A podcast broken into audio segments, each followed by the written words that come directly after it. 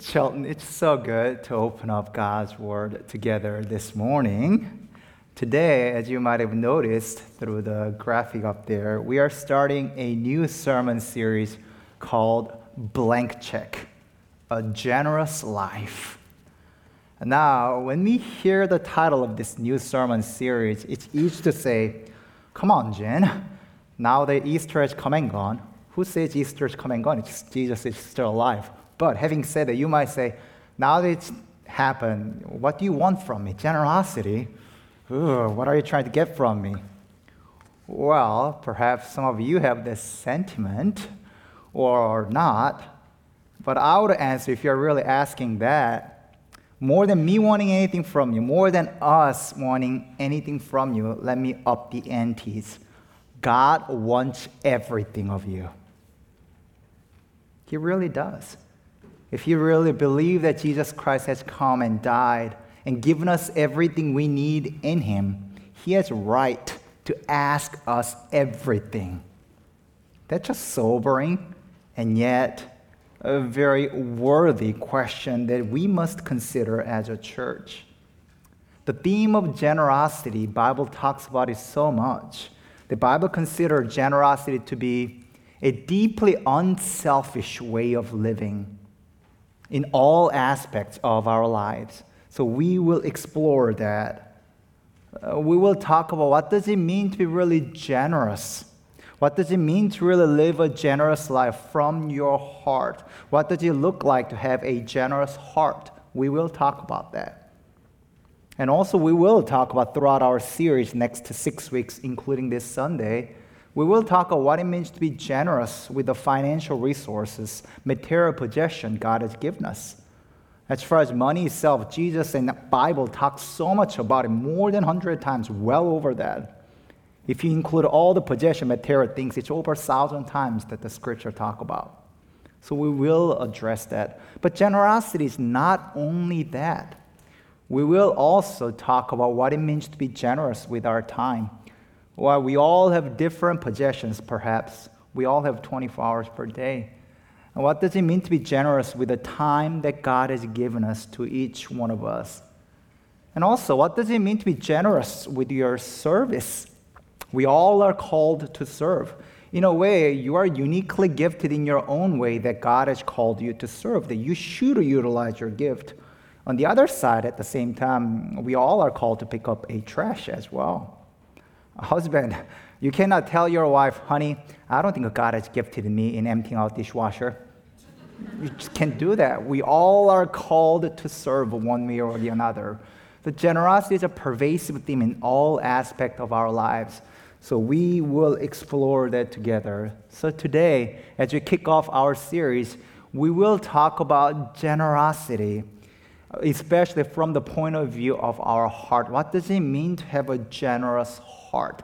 because from the heart flows out everything that you do. It's the radical generosity that we are talking about. Now, the word radical has been become recently a Christian jargon nowadays that people talk a lot about that. Uh, but it's primitive word, radix. It really means the deep down, the root of it all.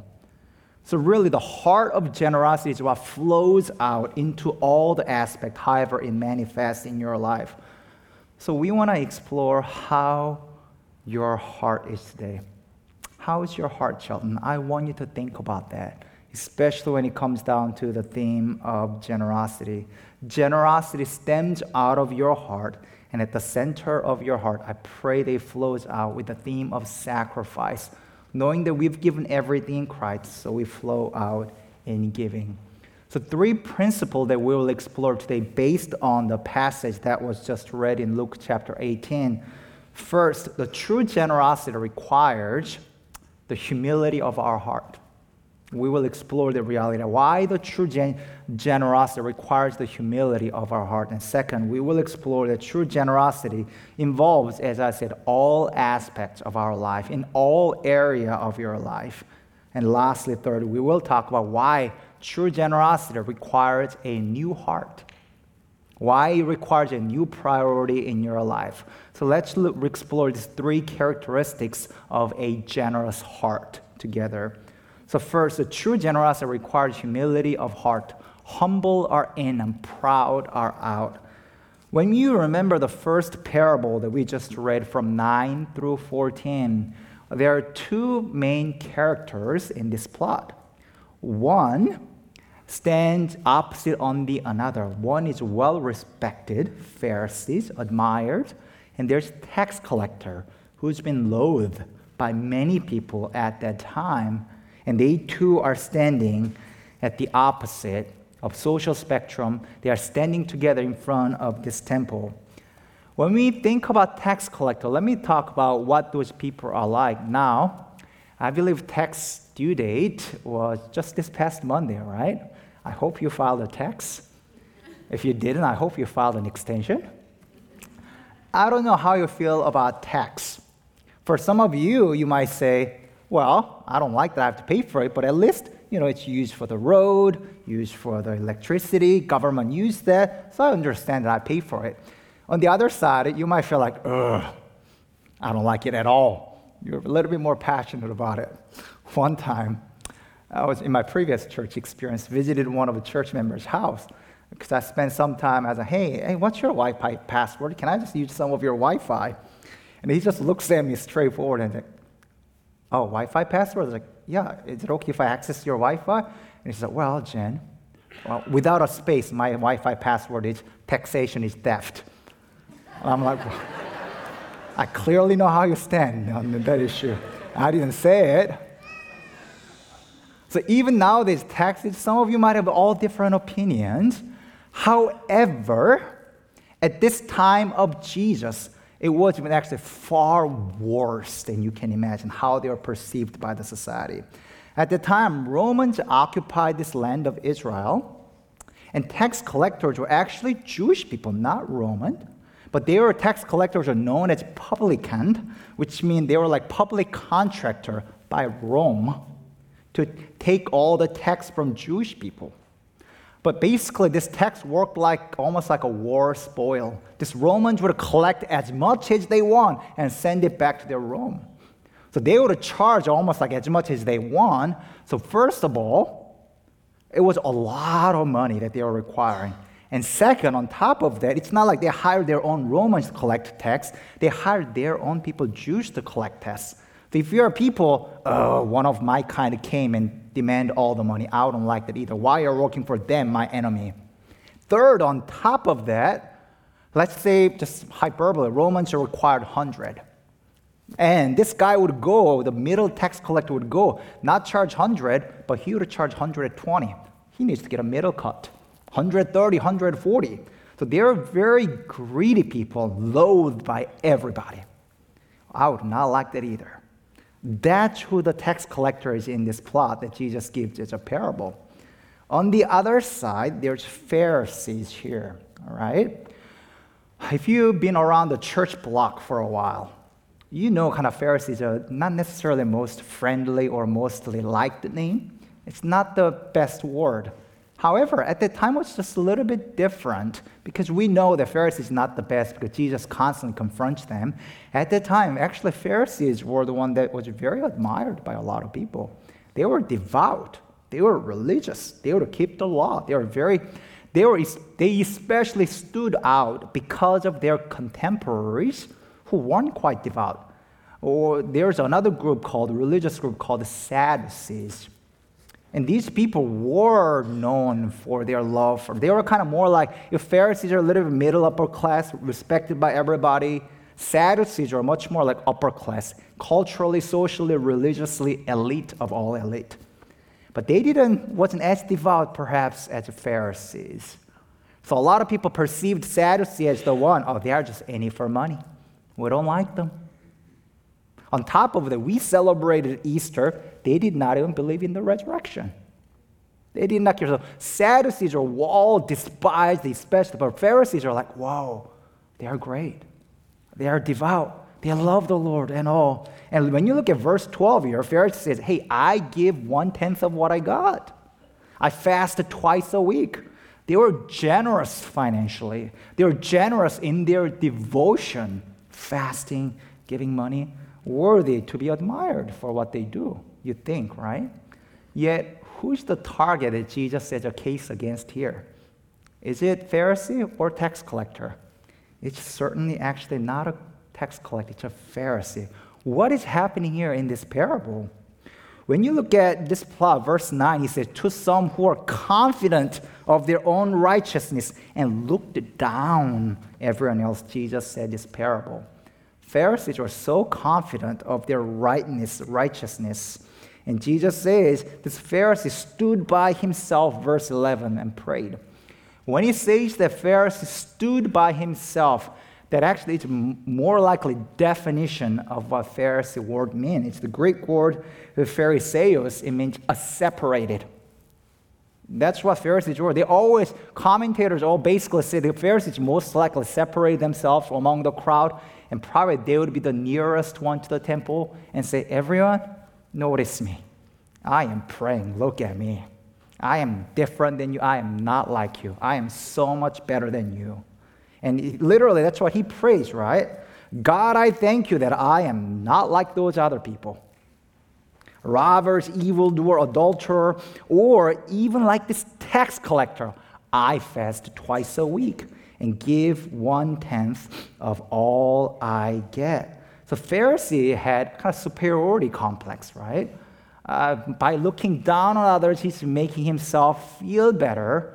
And as they were generous externally, they were so proud of their action. I am so much better because I give, because I am devoted. Look at me. The Pharisees were all concerned about their rightness, their distinction. They're like, I am different from any other people. They were glory hungry people wanting all the recognition in the world. On the other side, there's tax collector who's been loathed by everybody. What's happening with this guy? Verse 13. But the tax collector stood at a distance. He would not even look up to heaven, but beat his breast and said, God, have mercy on me, a sinner. And Jesus says, I tell you that this man, rather than the other, meaning Pharisee, went home justified before God. For all those who exalt themselves will be humbled, and those who humble themselves will be exalted. This tax collector on the other side, who knew that he's been loathed by everybody, had a humility that recognizing God, I am greedy. I am broken. Have mercy on me. I am a sinner. And what does Jesus say? That man is justified. That man is redeemed. That man knows that man is what I treasure, not the proud in his heart as they are being generous. So, in a sense, true generosity works almost similar way to salvation. Just like salvation required humility, knowing your brokenness and the need of Savior, a heart of generosity also requires the brokenness and the humility. Humble are in, proud are out. Here, Pharisees are the one that externally generous, but Jesus saying they are out. You made all the externally right deeds, but your heart is a completely wrong place. So, Shelton, check your heart today. How's your heart? Perhaps if you're externally generous like Pharisees today, is there deep down in your heart sometimes says, I am better because guess what? I showed up at the church today.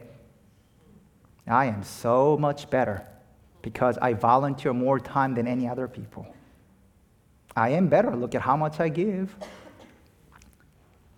If that's growing within you, externally your generosity might look exactly the same if you give money or all that. You might volunteer time. But internally, Jesus is saying it's heaven and hell difference. Proud are out, humble are in. How is your heart? Do you really have a generous heart today, Shelton? That you do good deeds, you do care for others, but you are not saying, I am so much better. God, I thank you that I'm not like those people who never show up, who don't serve as much as I do, who don't give as much as I do. How do you know then if you have really a generous heart? One of the good indicators to one of the good diagnostic tool for you to check your heart is that if your heart is constantly comparing yourself with others, that's a good indicator that you don't have a generous heart. Whether it manifests in superiority complex or inferiority complex, your heart is constantly comparing, so busy thinking about how you are perceived. That means you're just caught up with your own glory, just like Pharisees, all caught up by their own image, right? Separated one. Notice me, look at me. I am not like them. Let me be near where everyone can notice me. If you have truly generous heart, you don't even care how others perceive you, how others see you. You don't even care whether somebody else is getting recognition or not. Pharisees cared a lot about that. They cared a lot about their image, their reputation. So when you have this really generous heart, first and foremost, it's not like, Charlton, you are careless of yourself, but you have the carefreeness of yourself. Because you know deep down at the core of your heart, you've given everything you need in Christ Jesus that you don't play the game of comparison. I am better than them. Oh, I mean, I am so much worse than them. No, you kind of have made peace with yourself, knowing that Jesus Christ has given you everything you need in Him. So there is, in a sense, of joy, lightheartedness within you as you give yourself unto the Lord. So that's called humility of your heart. Are you so busy worrying about how others might see you today, Shelton? We all have that, right? We all care about how I'm perceived. And we all have this little bit of superiority complex. Oh, I am so much better because I do this, I do that. What is it? Here, Jesus is not praising Pharisees, but he's recognizing tax collector who's humble and repentant. So all generosity series that we are about to talk about flows out of the humility of heart. Do you realize that you might do everything right externally, but internally you can be completely lost? Do you have a generous heart first and foremost? Think about it. So, second, first, true generosity requires the humility of heart. Second, true generosity involves all aspect of life. It involves all. What do I mean by that? When you look at the next story that Jesus says, it's a simple story. Children are trying to come to Jesus, but disciples block them. Don't come to them. Uh, when you this story is here, and as well as in Matthew account and Mark account as well. And in both Matthew and Mark, this story and the one comes right after about rich young ruler comes together. So we can at least assume these are chronological or immediately following, who knows, but these are same block of event. Basically, these are put together. But when you look at the following stories, when the rich young ruler approaches Jesus, disciple does not stop them at all. They just come right away. But when the children try to approach Jesus, disciples are like, nah, don't let them come to Jesus. Why are they doing that? When you look at the first parable, Pharisees are very generous in their money, in their devotion, but they were very ungenerous toward tax collector. People, who he despised. Disciples here, they are very generous with their time. Disciples are the ones who left everything really to follow Jesus. They gave it all. But they were just as ungenerous to children, just like Pharisees were. The tax collector. Why are disciples doing that? They certainly didn't do that. Whom they consider to be prestigious, when the ruler, rich ruler comes, disciples don't say anything. They just carefully observe and make some observation in the end. But when children try to approach Jesus, they say, Meh, you're not as important. You're inconsequential. Don't come to Jesus. Jesus, you're too important for these people. You may be very one generous in one aspect of your life, whether it be time, whether it be money, but if you're not generous on the another, you need to you and I both need to check our heart because in a sense disciples are caught up in the calculation of importance. Who's prestigious? Who's more important? Ah, not them, children. But Jesus, generous heart of Jesus welcomes all children, right? Jesus started when they confronted said, don't you dare to do that. Bring them to me. I care about them just as much. They're first in my kingdom. Have a childlike faith. Jesus' heart of generosity is very different from the, the heart of discipleship. In other words, both Pharisees and disciples showed only selective and partial generosity, whatever fits their agenda the most. They are only generous, but the, when the agenda doesn't match that, they discard and they become very ungenerous toward the tax collector, toward children. So, Charlton, if your generosity is truly flowing from your heart, it will be pervasive. You will not have selective generosity, only one, this or that. What God has called us together is holistic generosity from a changed heart, not selective or calculated generosity based on what benefits you the most. Jesus, you are too important. I want to hold your leadership influence. Don't you dare to talk to children. I want you for my glory. Talk to these important rich people. Don't talk to children. So, in the end, that's not really giving, that's only glory taking. I want to hoard all that for myself, for my glory. And calculated generosity is only quasi generosity in the end. You're only serving yourself. But, Charlton, you may very well be perhaps generous with your money, but at the same time, you may be very controlling, stingy. You're not generous in relationship. Why is that? Your generosity of finance, perhaps, and maybe you are on a checking off box. God, I'm generous here. But why are you not generous with your heart? On the other side, some of you are very, maybe very generous with your time, but you are very stingy in the way that you spend your financial resource for the glory of God. Why? Because we all have agenda that we want to fulfill. We only want partial generosity. I've done that. But if a true generosity flows out of heart, then that generosity mindset will be pervasive in all aspects of your life. In a way that you serve others, in a way that you give the possession God has given you, in a way that you care for one another in relationship. You don't think about who's most important like disciples did, perhaps, but you welcome all people because a changed heart, a generous heart, generous heart is pervasive in its manifestation. It bleeds into every single aspect of our lives. So, in a sense, we are offering a blank check before the Lord, right? We are not just saying blank check financial, we are saying blank check of your life. God, take my life and let it be. This is really life that you have given us. Every single breath I have, I don't own it. You are the one who given it. So let every single breath not be wasted, but use it for the glory of yours. Is that our heart attitude today? There's no such thing as partial generosity. It requires everything of you. If you really believe what happened last week, Shelton, this is what Pastor Eugene Cho says. If we truly believe that Christ has risen, we must then ask, how then shall we live? If we truly believe in the gospel of Jesus Christ, then you believe that the gospel matters not just for your personal salvation and blessing, but also for God's pursuit of restoration, redemption, and reconciliation of all world. A gospel not only saves, but also serves. This gospel is not just for us, the gospel is good news for all. The gospel that not only saves, but also serves. Are you generous? Do you know generous God who has given us everything? It costed him everything to redeem us. And he's asking everything of us to give it to all people. Why are we not like that often? This is a lofty calling, isn't it? I'm like, oh, God, I'm, I think I'm generous in this area, but this area, I'm not so sure. Why am I only partially generous, not generous in a holistic way?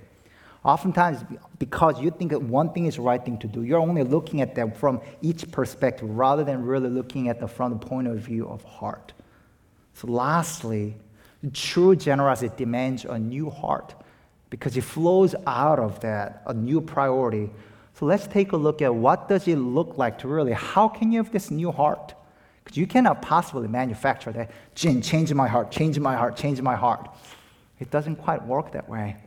How do you have a new heart before the Lord? That's a worthy question we must ask.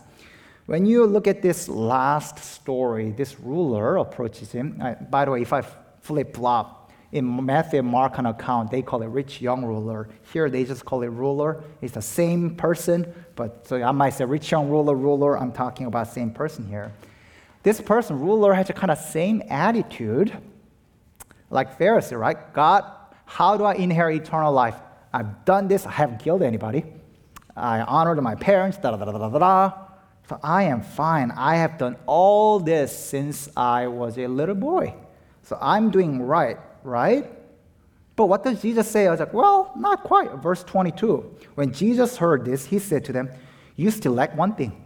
Sell everything you have and give to the poor, and you will have treasure in heaven. Then come, follow me. Verse 23 When he heard this, he became very sad because he was very wealthy. He looked at him and said, How hard it is for the rich to enter the kingdom of God. Now, is Jesus preaching a poverty gospel here? Meaning, he asked, How do I inherit eternal life? And Jesus says, Sell everything, give it to poor. So it's Jesus saying, In order to be saved, you must give all your possessions. You're not allowed to have a saving account. If you have a single dollar saved, you are not saved. Is that what Jesus is saying in this account? No, it cannot possibly be. How do I know that? Like when you go to John 3 and 4, there's another couple famous incident We where Nicodemus in John 3 and woman at the well, John 4 approaches Jesus. Nicodemus asks the question, How do I inherit eternal life? Jesus doesn't basically tell him, Hey, you must sell everything you've got, give it to poor. But Jesus says, No, you must be born again. That's what Jesus answered. John 4, Jesus encountered this woman at the Samaritan. And then Jesus says, Hey, how do you want? If you drink this living water, you will never thirst again. You will have eternal life. And woman says, I want that. Give me the water. Does Jesus say then all of a sudden, now sell everything you've got to the poor, then you can drink this eternal water? Is that what Jesus says in John 4? No, Jesus says, Hey, bring your husband. And she says, Actually, I don't have a husband. And Jesus says, Well, but you had five husbands before, right? What is Jesus trying to address there? Jesus is addressing her deepest commitment of her heart. Here, for this rich young ruler, he said, I've done all this. Well, let's talk about first commandment. You shall have no other gods before me. You've done all that, but you put so much your stock, so much your depth of your heart and your money. That's why I became so sad. So to this woman at the well, Jesus doesn't say, sell everything you've got, but you put way too much stock in your romance life. You had five husbands. You are one of those who desperately hold on to the romantic love. I must have it at all costs. Jesus is addressing, that's not going to cut it. If you want to come to me, come all the way. Do you get that, Shelton? We all are looking for something for hope. For this ruler, rich young ruler, He's done everything. He was only partially generous, but he must had to hold on to his wealth. He couldn't give up on it. And Jesus is saying, No, sell everything. Is am I your priority? Disciples and people who's looking at it, they said, Jesus, but I left everything to follow you. And Jesus is saying, No, but leave everything. Come, I must be your priority at all costs. That's how you come to me. If you're gonna come to me, don't come partially. Christianity is not quasi in, whether you're all in or out. Lukewarm will be spitted out in the end, Shelton. But oftentimes we are kind of come quasi halfway. Jesus, you are my Lord in this part of my life, but you are not my Lord in the other part. In my possession, in my romantic life, in my time, I'm the Lord of it all. You don't say that, but you assume that often. But Jesus is saying, if you want to come to me, come all the way, sell everything, take care of it, because your heart is looking for money, for meaning, for this rich young ruler. So today, children, if you find the meaning of life through money, you won't be able to be financially generous because you must hoard it. If you find the meaning of life through your reputation, you may be generous with your money, because that's not you care about the most. But as you give, you will seek all the glory to yourself. Notice me, recognize me. That's what Pharisees did, right? They weren't necessarily the most money hungry, they were giving faithfully. But they're saying, Notice me, I am not like other people, only caught in superiority complex. If you only find meaning of life by being right, you must be right at all kind. I must be righteous, right at all cost then you won't be able to be generous toward those who might hold a different political view than you are. Because you must be right at all costs. You may be very generous financially, you may be very generous with your time, but you just get mad at those who disagree with you. Why? Because you must be right at all costs. So you are generous only partially, but you are not generous in relationship. You are not generous in disagreement. Whatever you tap the meaning of life, I must have it at all costs. That has hold over you. That's why Jesus is addressing this woman. Hey, where's your husband? We need to address that. To this young ruler, hey, where's your money? We need to talk about this. What is the one that you desperately feel like, God, I must have it? And you say, God, I thank you that I hold this position. I'm so much better than those people who disagree with me. They don't know any better. God, I thank you that I am not like them. What are those in your life? The ironic thing about that, Shelton, if money is that, you think it will satisfy you, right? If that be romantic life, you think that will satisfy you, right? No, you only want it more. The well of discontentment never satisfies you. You only want it more if you get it. But when you truly realize that, so do you see that you cannot just possibly pull yourself up by bootstrap by saying, I'll be generous here, I'll be generous that. No, it all stems from your heart. And Jesus saying, How is your heart today? The Shelton true generosity, first and foremost, requires humility of heart. God, I'm not as generous as I ought to be. People think differently than I do.